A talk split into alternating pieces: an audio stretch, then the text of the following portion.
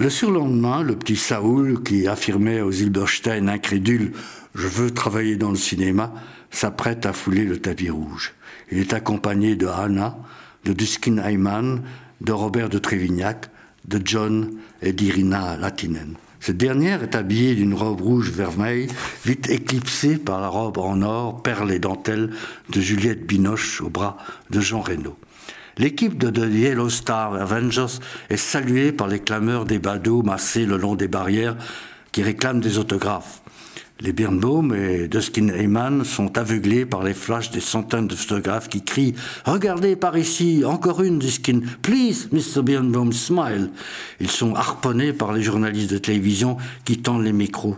How do you feel Les spectateurs ont déployé une banderole US Europe, One World, One Cinema. Saoul craint de se réveiller dans le lit où, adolescent, il fantasmait sur les belles créatures hollywoodiennes. Non, il ne rêve pas. Le président du festival l'accueille au sommet des marches. Saoul se retourne une dernière fois vers les photographes. Il est pris de vertige. La croisette est à ses pieds. Ce soir, le monde entier est à ses pieds. Avant la projection, le ministre français de la Culture appelle du Skin sur scène pour lui remettre les insignes de grand officier de la Légion d'honneur.